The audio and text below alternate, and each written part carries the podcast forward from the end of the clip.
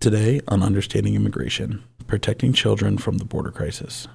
Today on the podcast, we met with Sweetwater County, Wyoming sheriff and county attorney to talk about a case that just happened in their own town. I will say before the podcast starts, the story is a little graphic, so viewer discretion is advised. Uh, the sheriff and the county attorney go in depth about a story where an eight year old inside of their county was sexually assaulted by an illegal alien who actually came across the border as a gotaway. Um, these are crimes that are happening in our communities every single day, and we decided to go a little more in depth so people have an actual taste of what is going on. Uh, thank you so much for tuning in, and here's the podcast. Hello, folks, and welcome into Understanding Immigration. With me today, I have Sweetwater County Sheriff Grossnickle and County Attorney Erramouspe. They're talking a little bit about a case that has been going on inside of their county about an eight year old girl who, her and her family, after a horrible attack on the girl, uh, I wanted to talk a little bit about a previously depo- deported, convicted sex offender illegal alien um, who was in Wyoming after carrying a Washington state driver's license and was able to secure employment inside of Wyoming with a local oil company because of that. Uh, Sheriff and county attorney, do you guys have what, what do you want to tell me about the story? I'm not sure if you guys have something planned. Uh, you know, take the floor, please. We'd love to hear a little bit more about it. I'll take this, John. Uh, on June 1st, 2021, uh, the sheriff's office received a report or a call from a local hospital about an eight year old girl with a possible sexual assault. Uh, Detective uh, Jeff Sheeman attended, uh, went up to the hospital, was able to meet with the eight year old girl.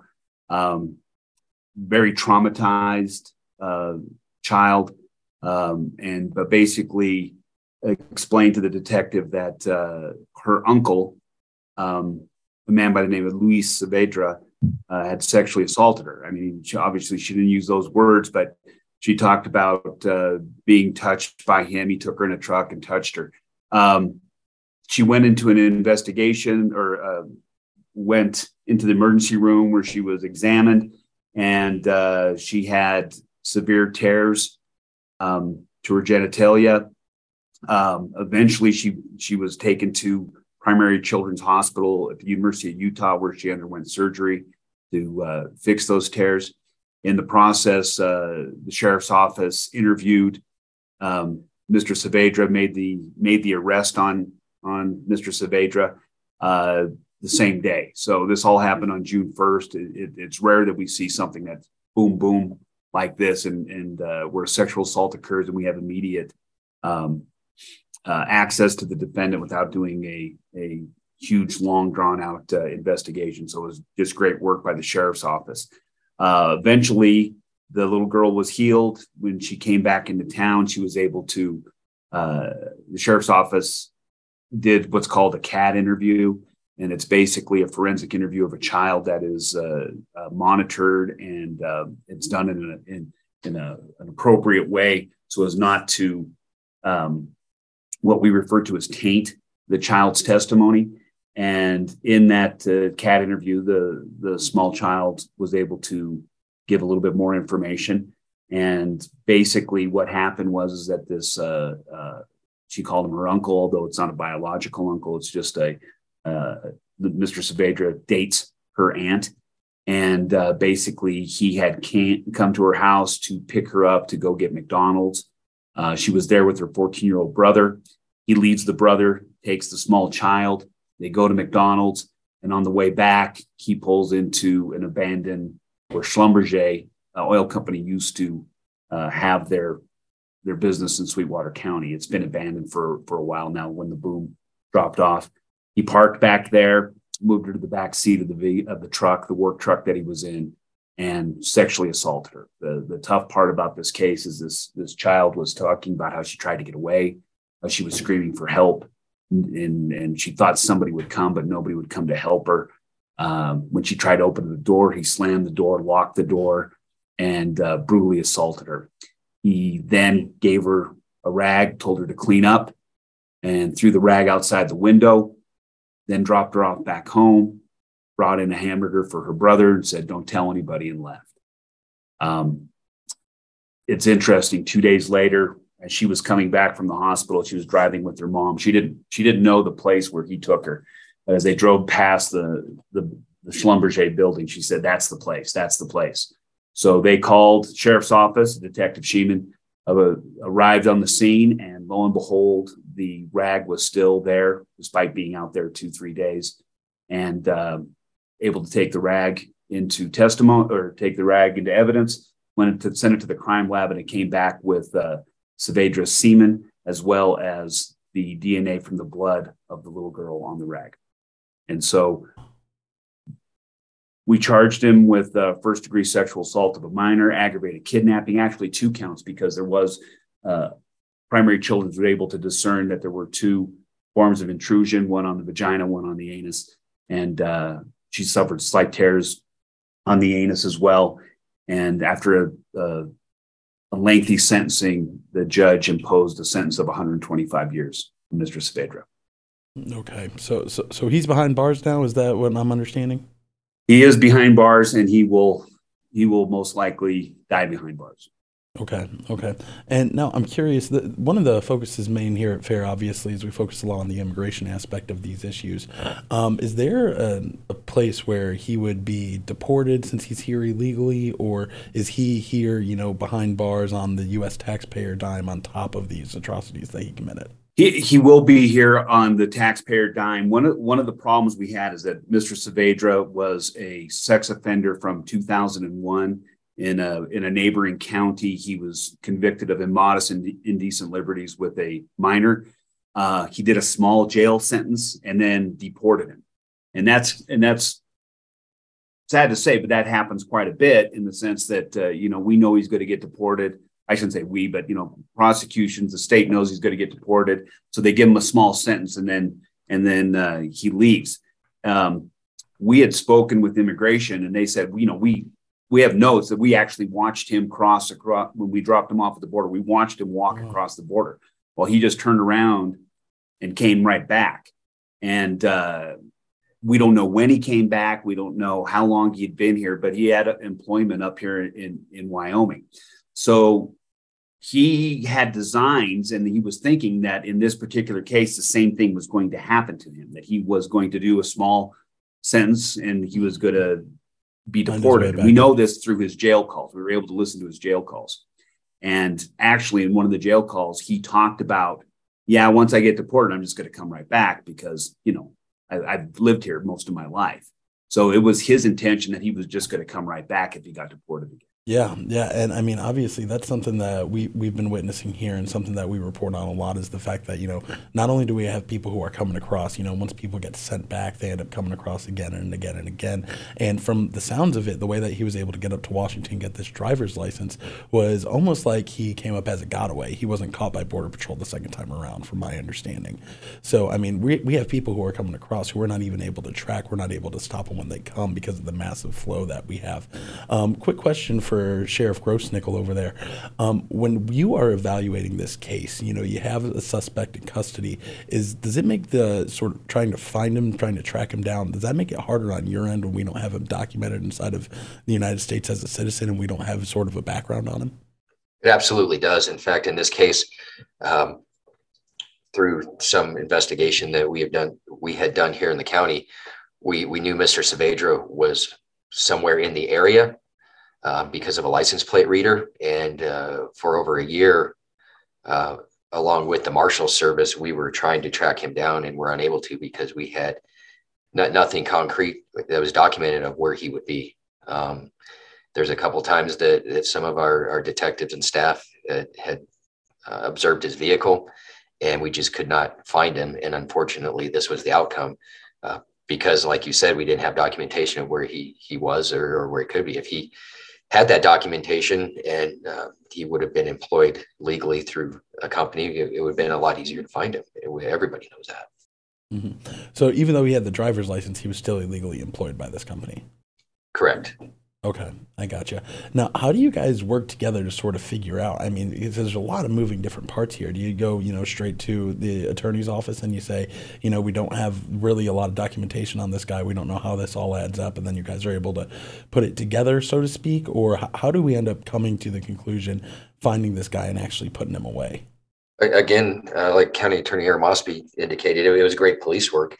Uh, we work well with the the county attorney's office, and and that's our ultimate goal is to to keep our citizens safe from from perpetrators like this. And and sometimes it's luck when everything comes together. Um, had they the the mother and the victim not driven past that that business, we may never have gotten that piece of evidence. But in 27 years of police work, sometimes you do need luck. But everything came together, all the pieces came together, and and uh, I, that's one of the things I look at is is as bad as this crime was, there has to be positive outcomes, and him being in prison is a positive outcome. But being able to tell the story of undocumented uh, criminals coming back across the border and reoffending, uh, our country needs to know this and, and know how big of an issue it is. It, it, just doesn't stop at the border.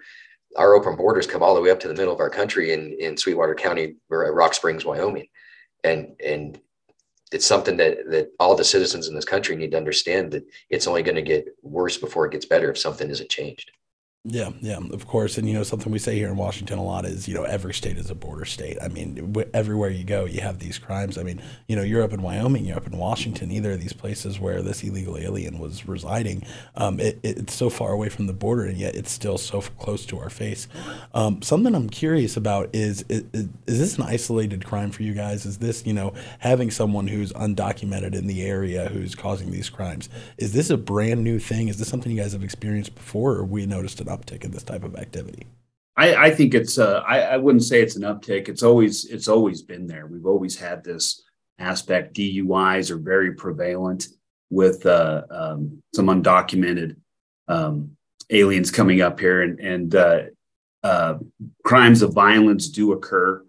Um, this is the worst I've seen. Uh, this is one of the worst cases I've seen in 26 years of uh, practicing law. And you know the the thing about you could do quite a bit of um, legislation. Like for instance, you know, we have a, a, like most states, like I think all states have a, a registry for sex sex offenders, but that can only apply to people up here legally that want to stay here legally, and it can only apply to citizens of the United States. When you have an illegal alien who's supposed to register as a sex offender, he's he's just not going to, you wow. know, and so.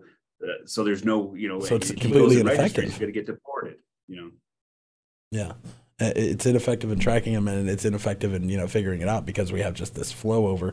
Um, and you know I, I know and I keep focusing on this driver's license because I feel like it's just so surreal that someone's able to get this documentation inside of the country. And um, not only does it affect where the state is where they're receiving it but the fact that they're able to move into other states and now they have some sort of legal documentation while they're here while, while they're here while they're undocumented. Um, it, it's just kind of a surreal concept to me. So what I'm curious about is you know when you see people, do you see a lot of people with driver's licenses from out of state, or do you think these type of licenses, giving out documentation to people who are undocumented, who don't have their full citizenship, is this something that makes it sort of easier for these crimes to happen? Does it make it easier for them to get into the country and stay into the country, or have you guys noticed an uptick in you know people having driver's licenses who are undocumented? Speaking from a uh, law enforcement aspect, there there has been an increase of documentation of um, other states that have these uh, the licenses that they're just handing out.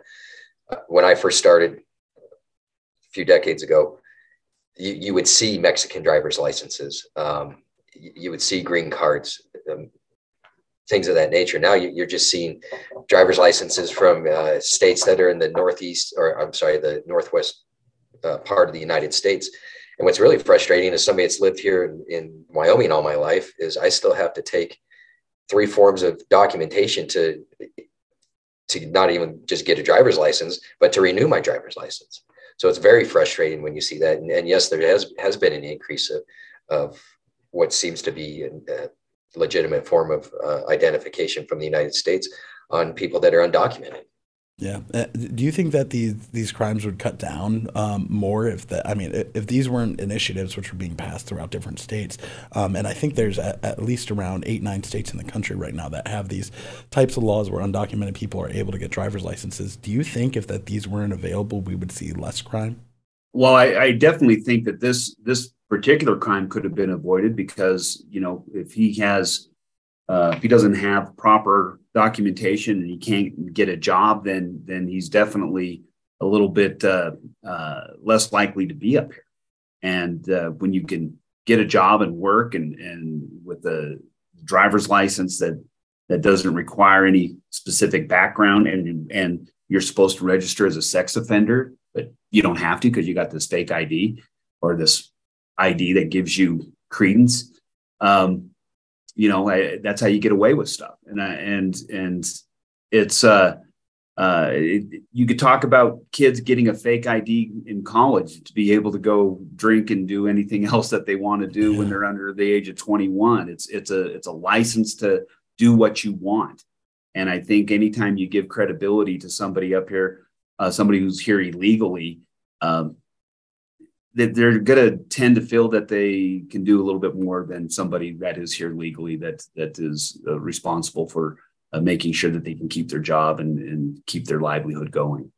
Yeah, yeah, and, and it seems like it's really just you know these policy decisions are the ones which are making it easier for people to get these. I mean, you know, like you said, you don't have to go to the route of trying to get a fake one where you can get a real one from a lot of these states. It's absolutely wild. Um, so you know the, these open borders, you know, not only do they allow people to come across our border who had previous criminal records, we're we're also talking about you know this got away problem that we touched on a little bit earlier. Do you guys? Uh, is it often that you experience people who have come re re-entered across our border? And weren't caught again. And then you guys find them, and it's like, you know, you, you call up ICE and say, you know, that this guy's here. I'm not sure if he's caught him this time when he was coming across the border. Um, you know, is there anything we could do to try to remedy the situation? What's crazy about that is I've seen uh, the progression, and it depends what administration's in office. Um, before President Trump, I can tell you, for instance, uh, there was a van that we had stopped that was loaded with undocumented uh, citizens, and uh, at that time it was hands off. So we had to allow a van that had 17 people crammed in it to go on their way. Um, during uh, President Trump's administration, uh, it was a lot easier to get cooperation from um, Homeland Security investigators, and they were out here often visiting us. And um, we would be going to residents where we knew that there was uh, undocumented that had uh, entered the country illegally that were criminals, and uh, we would take uh, enforcement action or, or give them inf- uh, the information they needed so they could take enforcement action. Now it's a handoff approach again. Um, here at our local jail, we house uh, for ICE while they're being transported from uh, one facility to another, and that number has gone uh, almost gone away from where it was just two years ago. There's still some there, but uh, not nearly the numbers that we that we had seen before. So it has changed and it just depends on what administration and, and what their policies are. Of course, of course.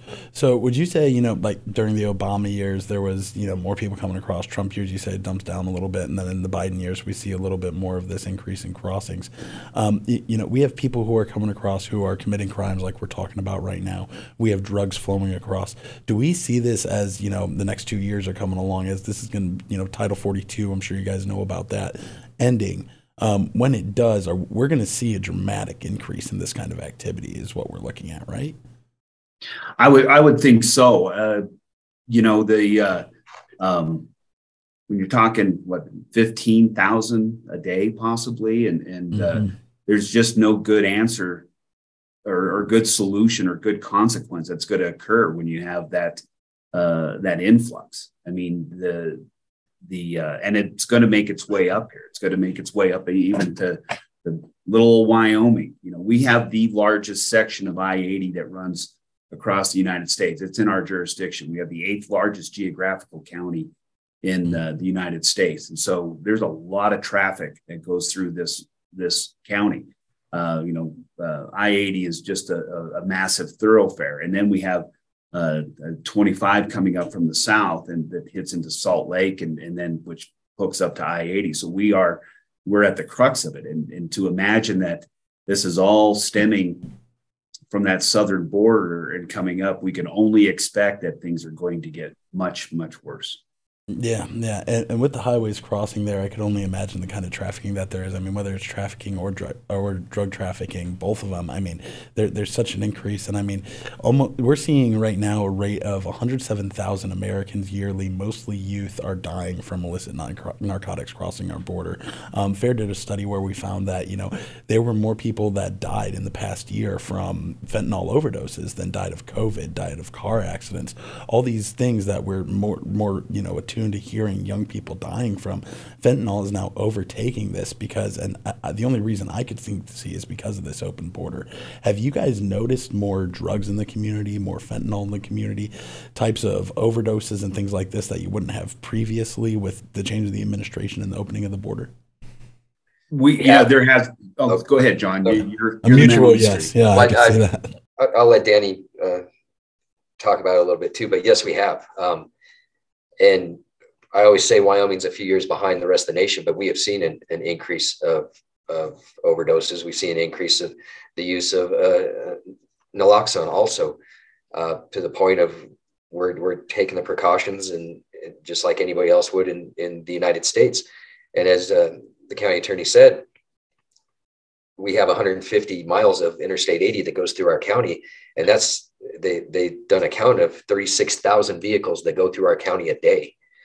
Um, so it's a main thoroughfare. We have a, a, a highway that comes straight up uh, from Mexico that comes straight into our our jurisdiction, and then it's you know once you hit our county, you're 55 miles until you hit I-80, and then it's east to west as fast as you want to go.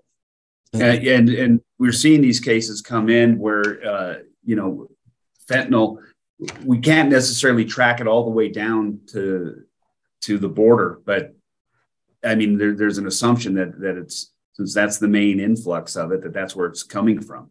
And uh, you know, we're we're in a position where we're just dealing with what we have locally as far as who's using, who's dealing, the overdoses on that, that we can't, you know, like most states, we're helpless on the influx.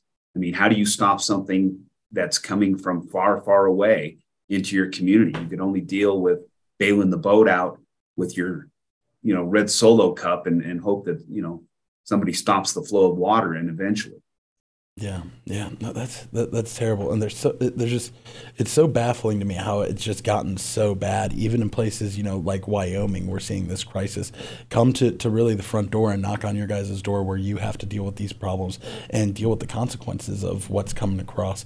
Um, one last thing I kind of wanted to ask you guys to kind of get your ideas would be, uh, you know, from a local perspective, we talk a lot here, you know, to different people who, whether they're national reporters, whether they're congressional members, things like that. We get a lot of a national perspective perspective on what could be done to try to fix this problem. Do you guys have a different take from a local perspective, just seeing inside of your community, things that could be done to try to it, stop these atrocities from happening and try to curb these crimes? Well, I'm not going to speak for for Danny, but I, I I know I know Danny and his family, but I'll speak for my family. Everybody talks about uh, immigration reform, and it needs to go back down to the the very basic levels it was. And when people look at the history, they understand the border crossings and things like that when they become familiar. But uh, my family on my mom's side uh, came to the United States uh, at the turn of uh, the 20th century, but they came over here legally. And I have no issue with that. And if we're able to do that and vet the criminals, the ones that are co- commit these these horrible crimes into our country, that's where it needs to start. It, and to me, it's very simple. And instead of putting money in other places, let's put it at where we're going to protect our country and those that legally want to come over in, into our country and, and become productive citizens, or, or even if they don't become citizens, become productive within our country. That's where it needs to start. And for this current administration to turn their back on that, and they see it, everybody knows they see it.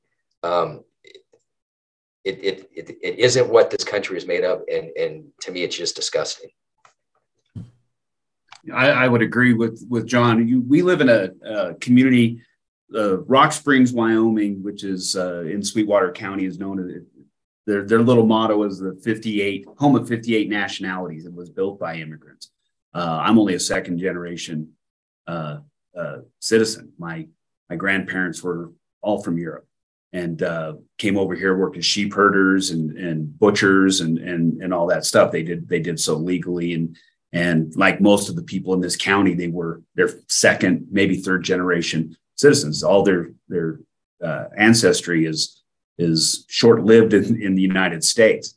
Uh, but there, there's there's an issue in the sense that we're ignored, like most of the red flyover states, is that uh, the the coastal doesn't coastal elite they don't care about what happens here, and we're facing the consequences of their apathy towards keeping the the border secure, and uh, we're the ones that are dealing with it. In in my office back in the day, when I say back in the day, it wasn't that long ago. If you know, if, if somebody got uh, an illegal alien received a DUI, um, you know, the one of the arguments for the defense attorney was, ah, you know, he's got to get deported. Let's give the guy a break. And, and sometimes that would happen is that you give him a break because he has a job, he's got family up here, but you don't want him to get deported. Well, that in my office, that's it's an aggravating factor if he's here illegally, and uh, uh, we don't give breaks based on the fact that something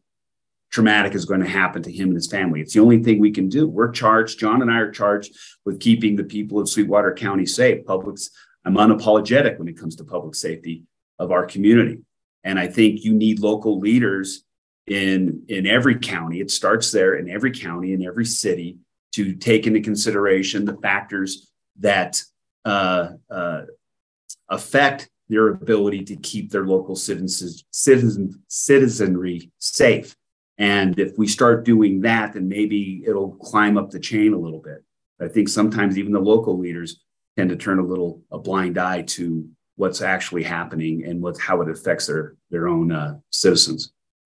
Of course, of course. Well, uh, I could tell you, coming from me and coming from all of our listeners here, we appreciate all the work that you guys are doing and making sure that the streets are safe, making sure that you're, you know, cleaning up the streets, making sure that these crimes aren't happening, and we're trying to see some kind of downturn. Even though you guys are up against the lot, I know you guys are working working tirelessly and making sure that the the people of your county and I mean the people of, of really the whole country with those highways coming through are staying safe. So really, really thank you for all that.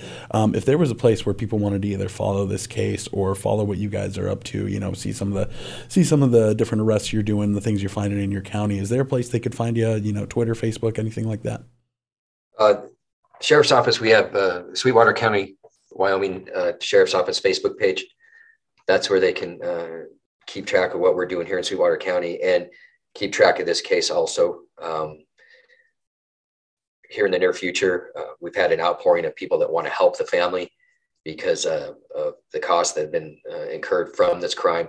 So if, if they want to look there, we'll be having something in, in the near future that people can reach out and see that. But we we always encourage people to see what's going on in in the middle of our country. Um, they call it God's perfect square, and that's the state of Wyoming. And Sweetwater County is uh, the best county within Wyoming. And, and like Danny said, we want to keep it that way, and we encourage people to come check it out.